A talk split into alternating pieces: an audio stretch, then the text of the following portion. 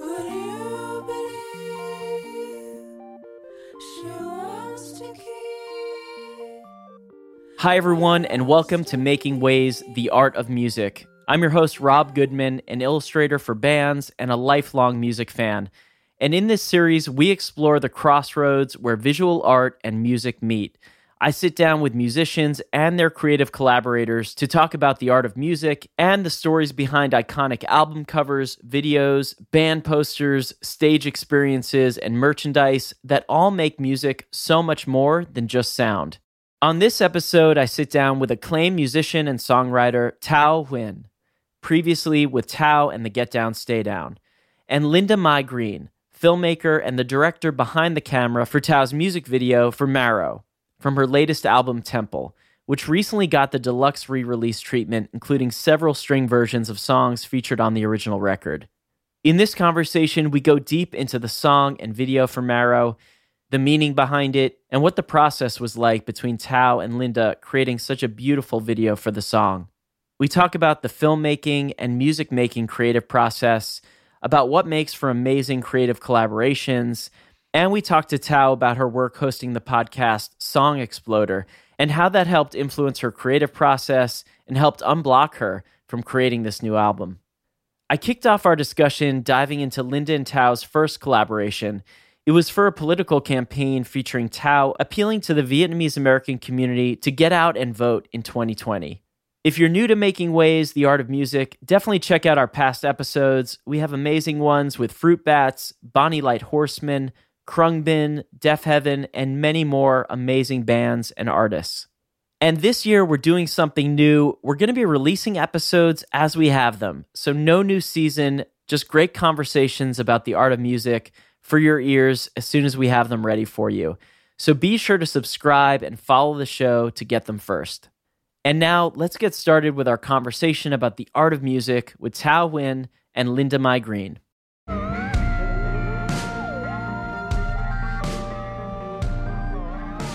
So let's just get started with how you two first met. I'd love to hear that story.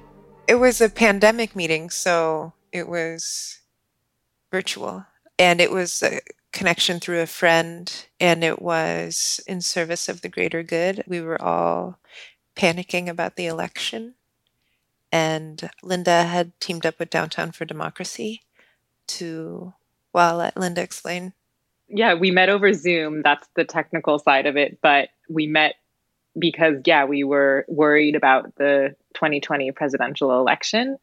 And me and another woman who's a member of this community group were sort of thinking about ways to engage voters, especially, well, Downtown for Democracy focuses on young women a lot of the time, but then basically we were casting about for ways to reach people and let them know how important this election was and Thao seemed like a really great person to get involved in that effort and we came up with this idea to engage Vietnamese American voters.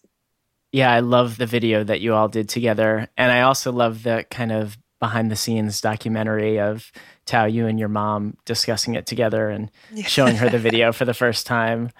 it's just, I don't know, it's so real. And yeah, she's perfectly just slightly impressed. I know. I love that moment where you're like, what do you think? You know, I finally uh, am yeah. like, and she was like, mm hmm, yeah. Yeah, I know. It was such a treat to do something so culturally close to home and in such a focused, intentional way. And it's not anything I had really tried to explore before. You know, I, th- I think I have a complicated relationship to my roots. And so getting to work with Linda and knowing that we were focusing our attention and paying tribute to the Vietnamese community in ways that felt still healthy and comfortable were really important. And when did this kind of activist focus shift to more of a creative collaboration around Temple and the new video for Marrow? Mm-hmm. Well, I loved working with Linda so much And showing up on set the first day for the election video, I just knew that she was so dialed. And I kind of just tucked it back in the recesses of my mind that the next chance I had to make a video or to work on something for the album, I would love to see if she would be interested. And at that time, it felt deep enough pandemic that there was no way to know what was going to happen with Temple. Temple had been released in May of 2020, and then the uprisings happened. It just was not within my purview to promote it. It didn't feel right. It, it just was never the right time. You know, there were bigger fish to fry. And so I didn't know if or when we would revisit that album and if the label would be behind trying to give it new life or more life. So once that was greenlit, once it looked like there would be more to do with Temple, and I knew that Marrow would be the next song from the album that I would want to highlight. Actually, I had talked to Linda about another track for the album, but it was a string version, which will be released. But, you know, the effort of making a music video, we wanted to refocus that on something that was part of the actual album and not an addendum to the album. So that's when we kind of recalibrated. Yeah, I love the strings version as well. I'm trying to figure out a way to incorporate it into my wedding at some point. I'm getting Oh. married in the winter. Me and my fiance are like, oh, it's so gorgeous. And the sentiment of the song is so powerful. We're like, we got to work this into like the ceremony somehow. Oh, that's lovely to hear. Thank you. Of course. Thank you for such a, a beautiful, you know, song. And I want to talk more about the video, but Thao, if you can talk through a little bit about what the song means to you. I've heard you talk about it as kind of an ending, a new beginning.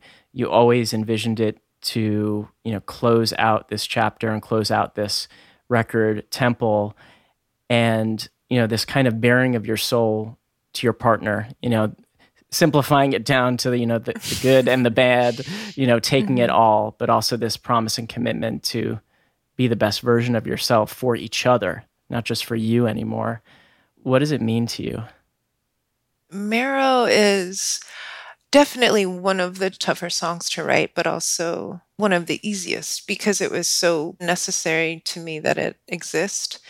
But the confrontation that it would require was difficult, you know, because you have to confront so much shame in an effort to be free. They're just, and I've tried before to not confront it and just move forward, and it actually doesn't work. It's, it's taken me years to realize that you cannot move forward until you meet it and excise it and exercise it. the sheltering of it becomes the focus of the energy Right. Totally. Yeah. And then you compound that shame because you know that you harbor it still. And then you're ashamed of being ashamed. It's just endless.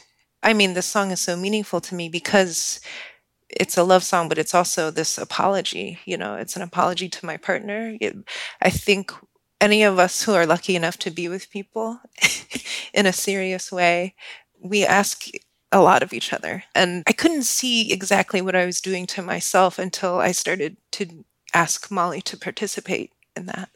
You know, that has to do with a ton of familial stuff, cultural stuff around being queer and being out. And within my career, you know, the span of my career, I had never been out in any meaningful way.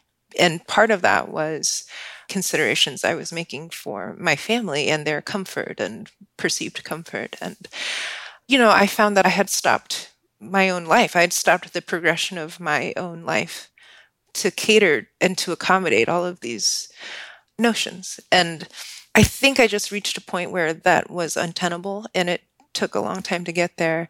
It was just so clear I couldn't live like this and I couldn't ask my partner I wouldn't subject her to this anymore. And also, I we wanted to get married. I didn't realize it, but I was standing in the way of that in so many ways. So, writing this song, finishing this record, there were plans for us to get married basically upon the completion of this album. So, the writing of this song was very much intertwining with the writing of my life and moving forward. when you talk about inviting her into the process molly your your wife now Does that mean coming into the studio, coming into the bedroom with a guitar and a notepad? Does it mean going to therapy and talking about these themes, or just like inviting her into your head and your artistic kind of soul? It was more like I need to sort out my own shit and then I will prove to you and I will show you that I am ready. That idea of inviting, it was really tough, stupid stuff like going home to see my family and not introducing her as I would if I were bringing a boyfriend home.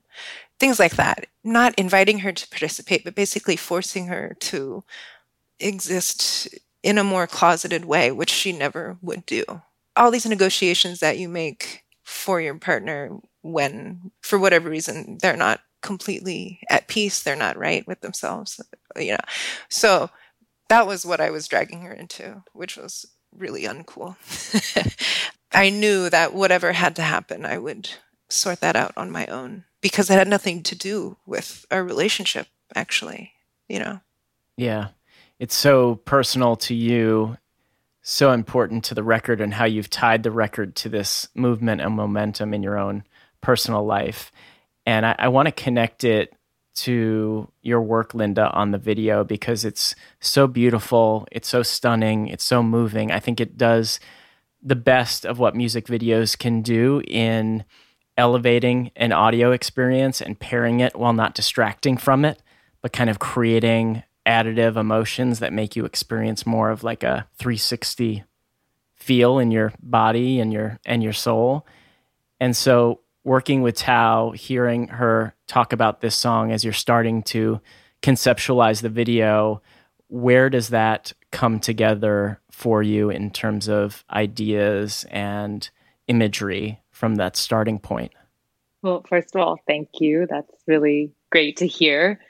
Hearing Thao talk about this experience with Molly and her personal experience in her own life and thinking about the lyrics, it made me think about how everyone at one time or another has felt like they're not enough. And I think we put up a lot of defenses when we think we're not enough.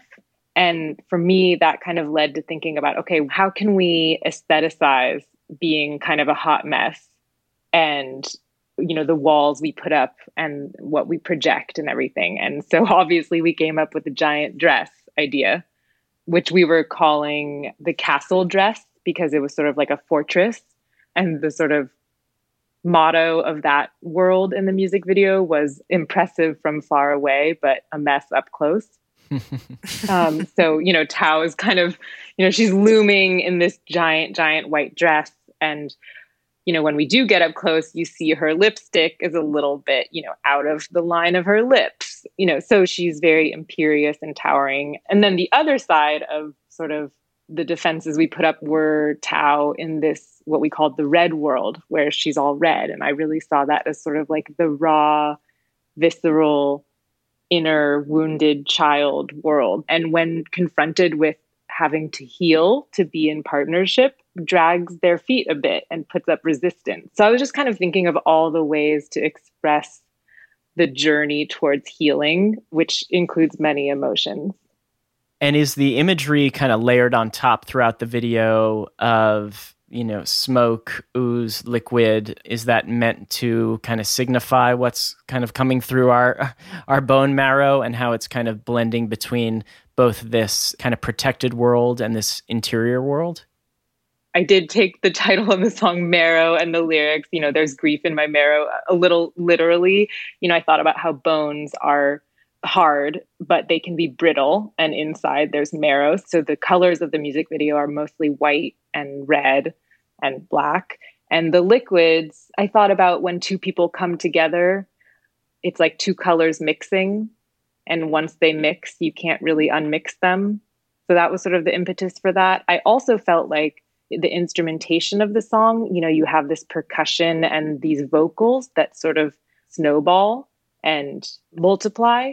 And I thought about sort of a liquid or like a deluge that couldn't be stopped. Like, you know, the character, the lyrical narrator of this song is saying, like, you know, I have grief in my marrow. I'm coming for you. You can't stop me. I'm a mess. I'm working on myself, but here I come, you know.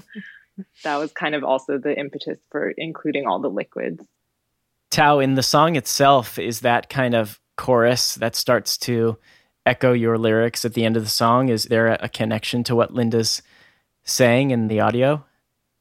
Definitely. That was my intention. I don't think Linda and I explicitly discussed that, but that was definitely my intention at the end for it to near chaos. But the momentum of love sort of overwhelming defenses, you know, and not quite having a plan besides I'm here, let's go. And you know, when I record music, I also I'm thinking about how it will be relayed and parlayed live and how the audience will be able to participate as well. And I wanted, especially to close the album and then in the performance of it, for there to be an opportunity to scream or to shout or to commiserate and have that kind of chaotic communion.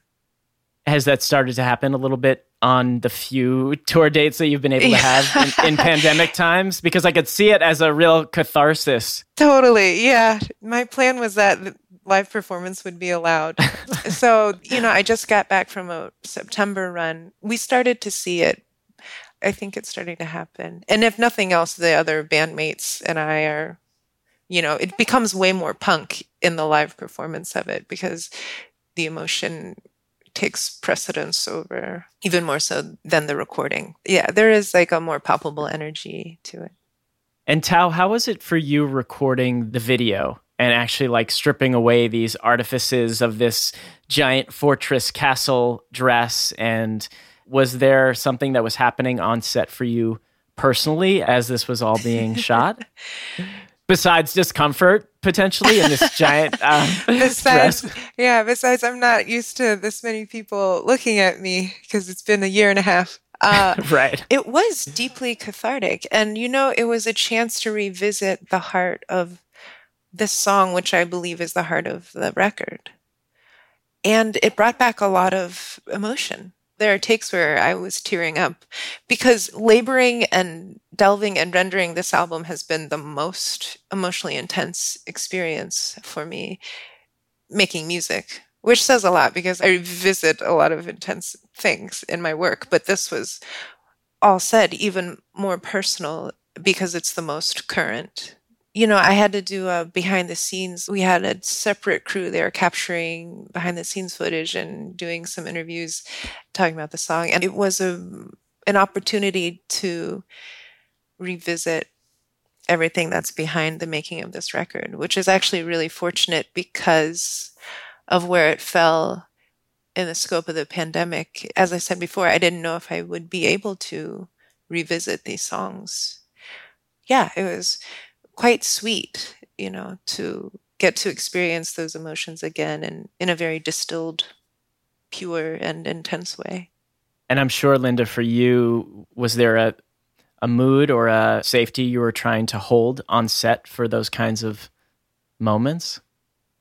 Well, it's funny you mentioned safety because, you know, while Thao was revisiting these emotions, she was also balancing on a top of a very tall ladder um, Did not know that. Yeah, safety. Not to you know give away all our crazy tricks of the trade, you know. Um, but I was concerned about Thao's safety for sure, falling off the ladder.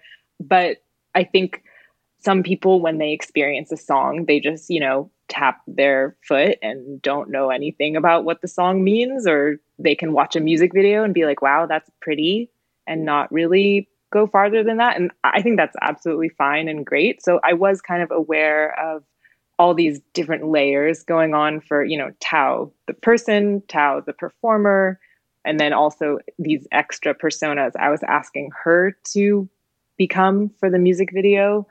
So yeah, that's my job as a director to kind of give her context and give the crew context so that we can get those performances and and have it turn into a cohesive whole. Thao, I find your music so emotional. And the thing I love about it is the more I learn about your story, the more context you share around your songwriting, your life experiences, the way the albums have come together. That context makes that emotional experience with your music so much deeper. And it's still joyful, it's still so fun to listen to, but I do find myself moved like very deeply at times by your music, knowing how personal it is to you and, and thinking of my own stories and connecting the dots. So I just want to thank you not only for the music that you make, but kind of gifting listeners with more of your world so they can kind of understand it and feel it even that much deeper, which I think is very generous as an artist. I really appreciate you saying that. Thank you. Yeah, absolutely. So, talk to me a little bit about the creative process, like the back and forth. I mean, Thao, do you just kind of say, Linda, it's your vision, run with it? Is there more back and forth? Is there storyboarding? Are you dictating more things here and there? Like, how did it go? Linda, did you have a dream, a scene that Thao was like, no way? Now's the time to hash it out. yeah. Well, I'm working on the director's cut of the music video. no, I'm just kidding. Yeah, Um, it's four hours long. yeah. It's the longest music video. Um, no, Thao was pretty. You're pretty hands off, or well, I don't know. I would say the gift of getting to work with Linda is that you can be hands off. Like the reason I wanted to work with her and would love to continue to work with her is because I trust her so much. And when you trust someone, part of the luxury of that is getting to conserve more of your energy or have it continue to be directed at what you're already working on. You know, I'm not a director and I'm not a filmmaker and but I want to work with people whose vision and taste I have faith in so that I don't need to hover. I trust in the decisions she'll make and I trust what she'll do on the fly and how she'll edit and which is a great gift and it's not something that I've always had in my career. I've done plenty of things where I wasn't as prudent with who I was choosing to work with. Or at a certain, you know, when you're first starting out, you don't really have a lot of choice. And there are a lot of cooks in the kitchen. There's people at the label, there's management, there's everyone is suggesting a different person to make this video or do whatever, you know. And I have relied on other people too much in the past for this kind of decision making. And now I revel in the autonomy to then give someone else the autonomy. Speaking of autonomy, I have to ask. You know, we've got big breaking news this week. I think I don't know if I'm your first interview, um, but I don't know. You were talking about autonomy. You were talking about you know having more of the decision making in your plate and on your lap, and so I just have to ask kind of about this new venture moving forward as Thao and kind of parting ways with the band and the band moniker, and if that kind of thread, as you were describing in the video world, connects to the music. Yes and no. I'll say that the decision making within my band for my entire career has always resided with me. And it's something that I've delegated to management.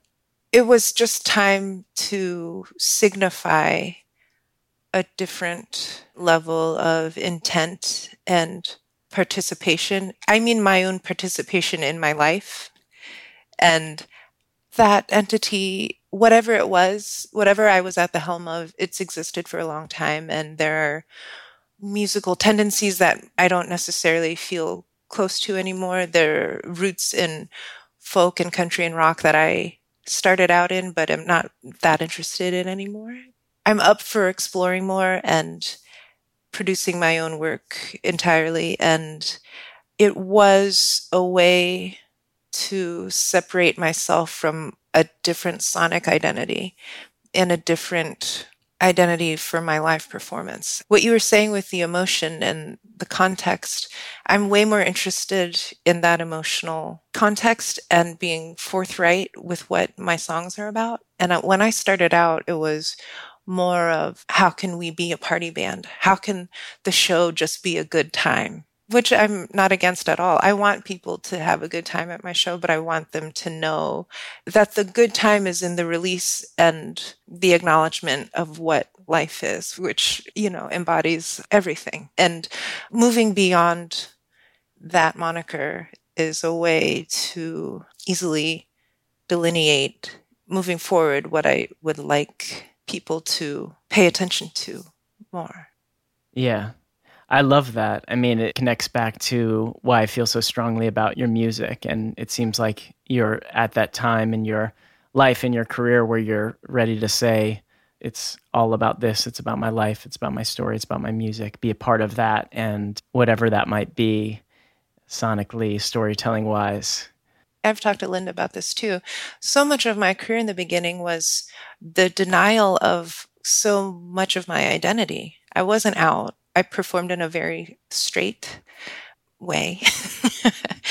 and I never talked about my ethnicity. I never challenged people when they would say completely fucked up shit to me, or music writers who would reduce me to my ethnicity, or say that I played Vietnamese bluegrass, or I wrote this record in a foxhole. All of this shit, I just took it. Somebody stronger than myself would probably have done it differently. I chose the path of least resistance and I paid for it my own way to little avail you know, which is the real fucking kicker. Like if you're gonna if you're gonna deny so much of yourself, maybe there should be some kind of at least material payoff, you know, but there was nothing. So it's completely not worth it. Yeah, so this is just the complete opposite of like let's embrace it all, embrace my identity, embrace myself and this is it. I'm going out front and center as me and let me ditch all of those artifices. Totally. Yeah. And I mean, even just more practical applications of it, like on this last tour, it was just a trio, but I played a lot more guitar and I played lead guitar. And in the older iterations of the band, you wouldn't know that I played lead. You know, I, I wouldn't necessarily, or we had a lead player, or there were horns, or there's keys, blah, blah, blah, which is all great. But part of it is to assert myself in every way possible within my own work, you know.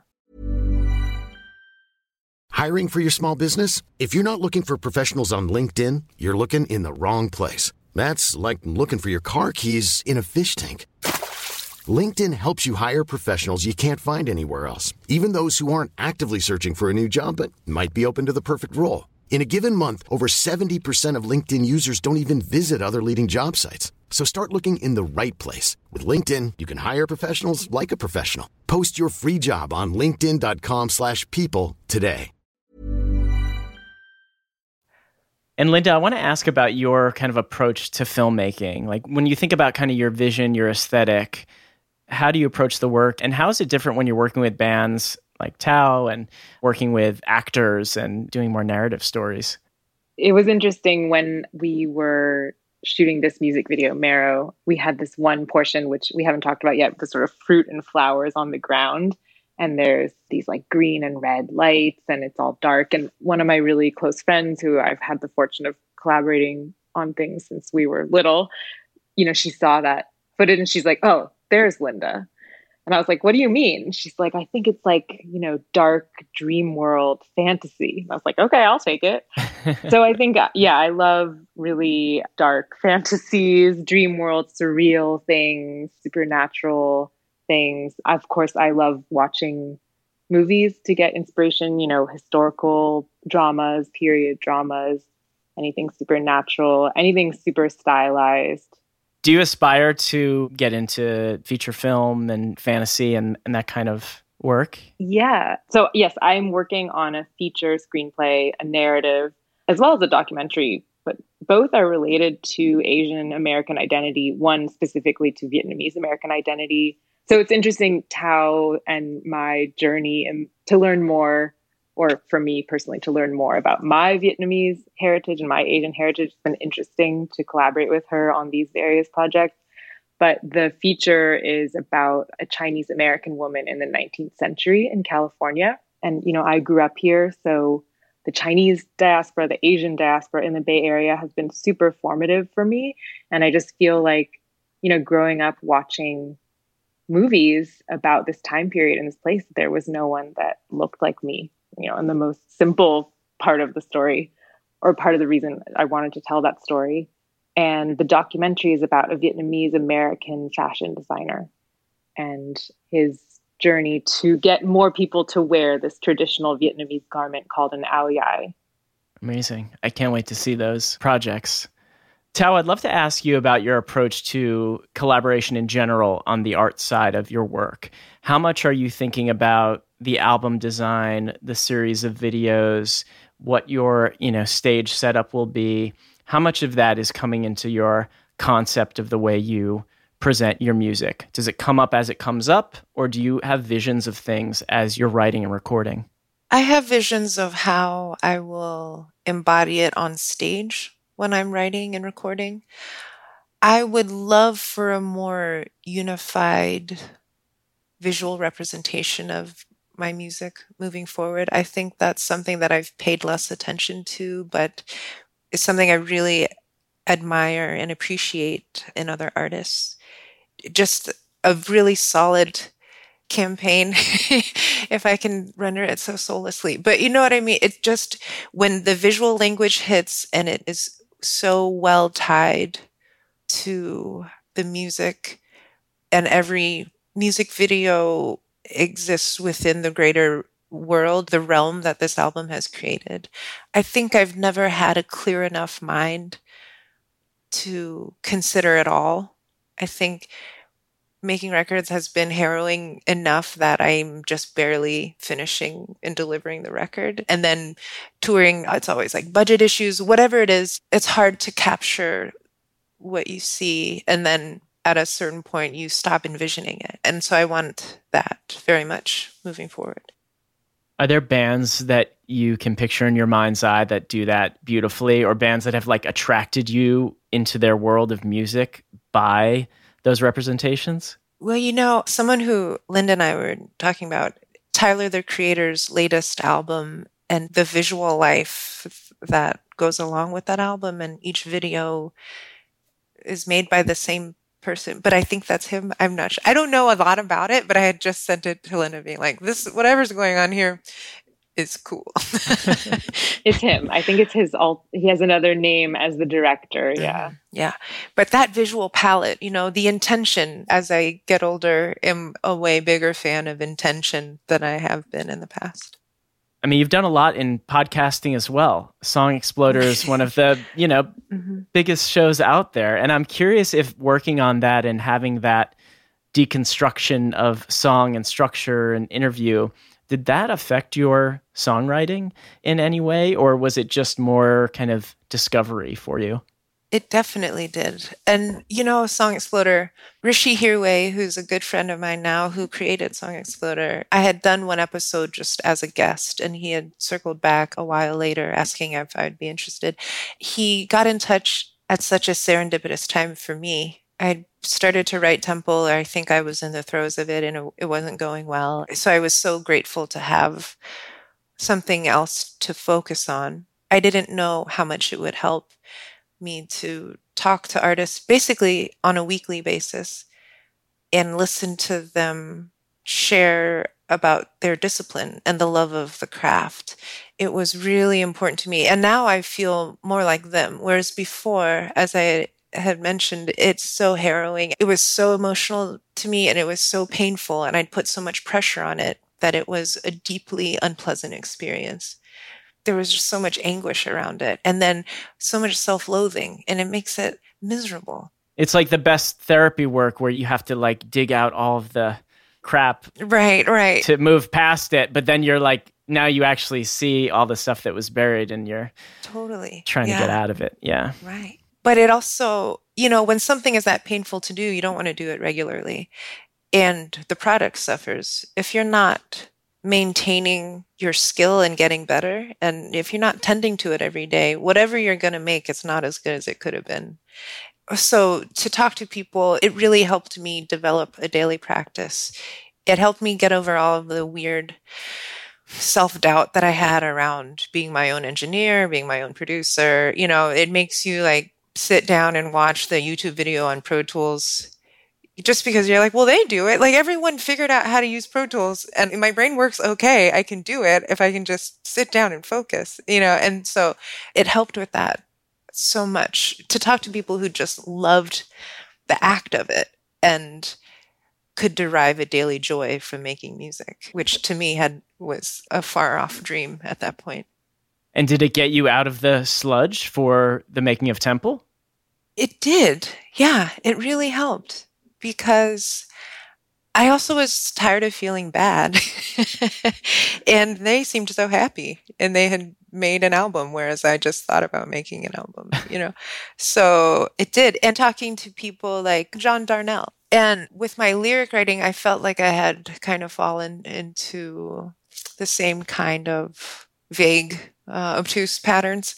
And I don't listen to a lot of Mountain Goats music, but when I did, I was researching for that episode and talking to him. I so loved his amount of detail. And I wanted to be that specific. It was a goal of mine to be very specific in my songwriting for this record because I believe in not being out in my career in the past. I had always stayed very general to my detriment. And so I love the specificity in things. And that helped with the imagery that I created in Temple when I was really trying to present images and moments in time. That's amazing to hear because I think for a listener of Song Exploder, that's the experience, right? You're kind of like all the mystery, all the mystique, the romance of the art making process is broken down. And yeah, you're kind of shown that there's real people behind this, real imperfect people.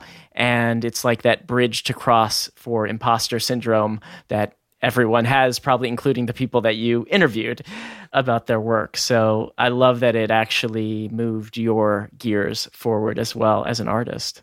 And just the technical side of it as well, where I was having daily conversations around production and recording gear.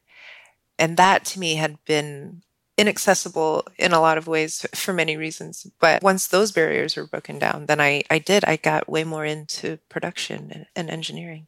Amazing.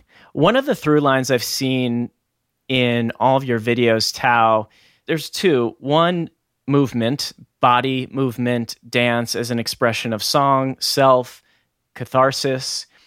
And then I've also noticed this kind of letting the audience in on knowing that you know that they know that you're making a video. That this is part of a performance it's part of a construct it's part of a show. And maybe it's happenstance maybe it's something in in your approach to using video as a medium. But talk to me a little bit about both sides of that both the movement and then the i don't know if that's breaking the fourth wall or some wall breaking there that's interesting. The wall breaking, I hadn't thought about. I mean, I know we definitely discussed it for this one, but Linda had brought it up. Movement is really important to me because it's so intrinsic to my performance. And if I'm going to perform in a video, then I don't know how else to do it besides how I would do it live. For something like Meticulous Bird, I requested that I dance because I I had never fully danced in a music video. I thought, you know, this would be the song to do it for. It's not one take, but I had to nail a lot of the choreography in succession. That's a lot of pressure when everyone's gathered around and it's like 3 a.m. and you're freezing in a grocery store and you can't go. No one can go until you have done this thing. So that's what makes musicians such great. I mean, you you are a really great performer, Thao, and I think you know in the acting world, you know, people who act on stage in the theater are that's sort of like the highest on the hierarchy of acting. But it's because if you perform live, you're a really great performer and you know how to do things like to bring the energy or the different kinds of energy and different takes. And I really noticed that with you. Like I don't have to give that much direction. You really get it. And I think it's from performing live. Oh, thank you. I wanted to ask you both about the idea of creative collaboration. Uh, a lot of the artists and musicians I talked to for this show, you know, are sharing kind of what works well, what doesn't. how you've operated solo with a band. You've worked so closely with your good friend Merrill from Tune Yards. You've collaborated on the documentary Nobody Dies, which had you going back to Vietnam with your mother, which was such a beautiful piece. And Linda, you're working with actors, you're working with musicians, and then obviously all the crew and the costuming and everything. For you both, like when do creative collaborations really gel? Is it the people? Is it kind of the common values and vision? And when is it going horribly awry? Well, I think Thao mentioned this word earlier, which is trust and taste. I think that you have to know that you have the same taste as other people's, you know, because with music videos, with art, everything now, it can be so subjective. One person may really like a style and another may really dislike it. So I think just having people who can also reflect your own taste back to you when you're unsure because if there's so many things going on you kind of have like a sounding board or a mirror a person you trust. And let's see when things go awry i don't know. They definitely have gone awry for me. And that was i think because of bad communication. And also film is so hard to pull off. I always say it's like half of it is being a visionary and the other half is spreadsheets. But there's a lot of fantasy and dreaming and bringing something into existence that didn't exist before. People have different ideas. They use the same words, but they may mean a different thing. You don't want to find that out too late. So I think communication is really important and knowing that you're talking about the same things visually, orally, you know, sound wise in every part of filmmaking. Do you do that by drawing it out, by talking it out, by showing examples and vision boards, all the above? There's a lot of reference images and mood boards and decks, as they're called, going around. You know, decks are just, it's just a PDF. It's just a slideshow, people. Um, I don't know why they're called decks. I don't know why it ever got that name. Thao, you know that Yeah. name? Have you ever been in a deck presentation? Oh, well, I'm married to a designer, so I hear deck like 50,000 times a day just through the walls in our WeWork home. It, it sounds sexier than slideshow. Yeah. deck. Yeah. but it's really just a slideshow. But yes, there's a lot of images there. And then, you know, we're all in the business of storytelling, yeah. and all those materials should sort of add up to a story. Mhm. Yeah. I have found in my sort of unintentional deep dive into collaboration, I guess I have collaborated with a lot of people, but You I really think have, I'm yeah. only now getting good at it and being prudent enough. I was just reading in the Times the other day, they were doing a profile on, I forget her name, but she just started her own production company and she was the one to help get Cheryl Strayed's Wild and Gone Girl. She used to work with Reese Witherspoon and then kind of peeled off to, she's Australian. And she had said that one of her mentors was the filmmaker um, and producer Anthony Minghella, the guy who made English Patient. And he had counseled her never work with anyone you wouldn't share a meal with. I read that literally a week and a half ago. And then I thought, oh man, there are so many people that I've collaborated with with whom I would not necessarily have a meal with. And if you look back, it shows, you know, and nothing against them. It was how we did or did not meet minds. And now I would not do anything without making sure that our personalities meshed. Because at a certain point in whatever industry, anyone can do the thing you need them to do. And the rest is hanging out. I'll say for music and touring. At a certain point, the pool that you can draw from, everyone has the skills. It's can you talk to them? Do you want to see them every day? And so that's really important. And that's not a consideration that I had made before, which I would certainly now. I've learned my lessons. And then also that shared vocabulary that Linda was talking about around shared taste, which again, it's like the skill set is one thing, but in the moment of improvisation or troubleshooting or on the fly on stage, when I say improvise something, it would be best if what they came up with was what you would come up with as well if you were in their position, you know. And that's a more nuanced knowledge and background information that I wish I had gathered sooner.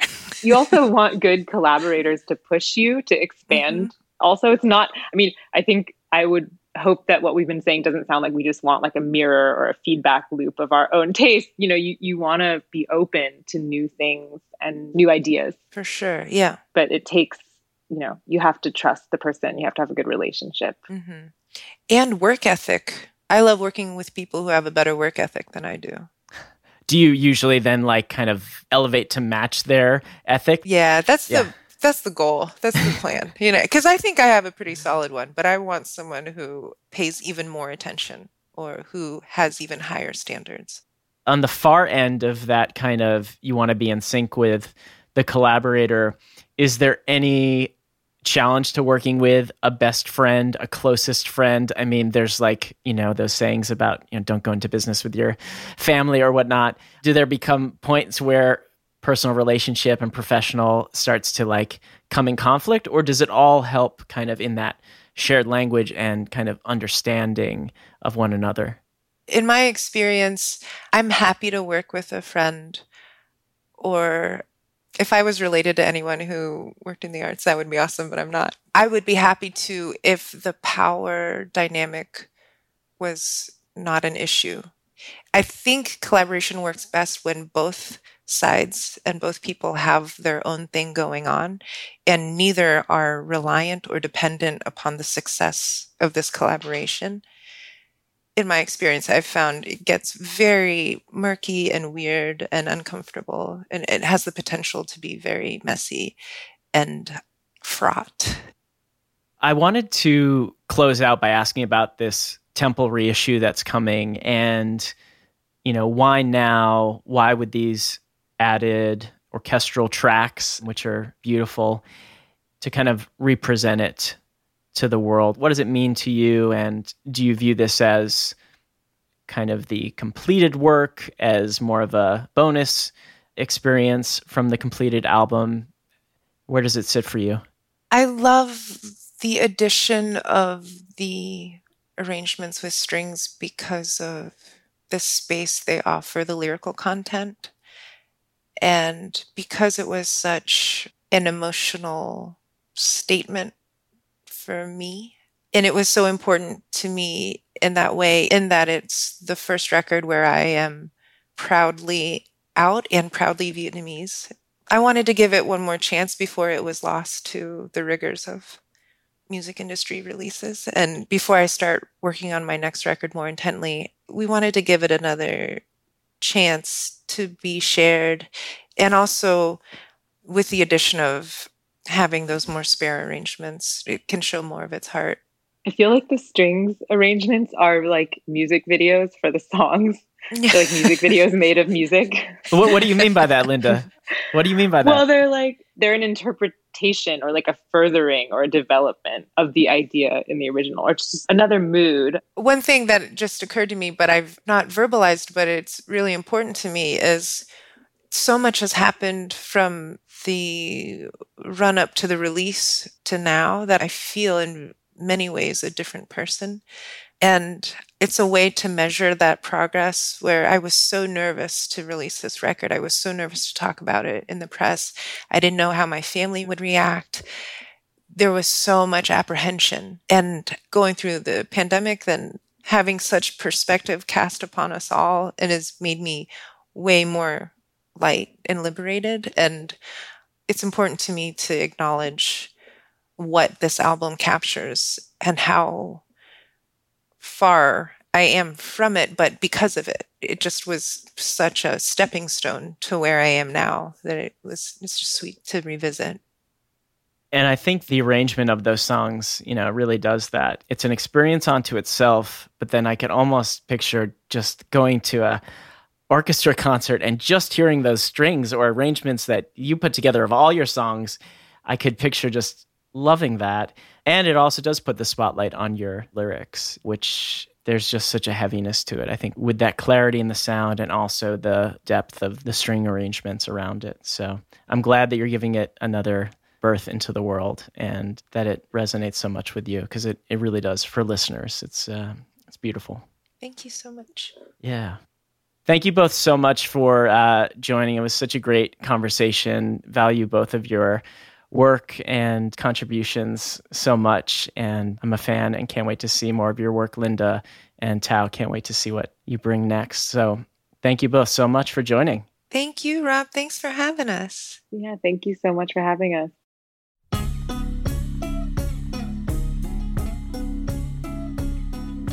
Thanks so much for listening. Big thanks to Thao and Linda for joining the show. If you dug what you heard, be sure to subscribe, follow, and share this podcast with a friend too. And a great way to support the show is to give us an awesome rating or five stars wherever you're listening. Making Ways is created, hosted, and illustrated by me, Rob Goodman. Audio engineering is by Brian Paik at Pacific Audio. You can learn more about the show at makingwayspodcast.com and find us on Instagram at making.ways. And if you have a project that brings together music and art, I'd love to work together. So hit me up. Be well and see you soon. Thanks again for listening. Would you believe she wants to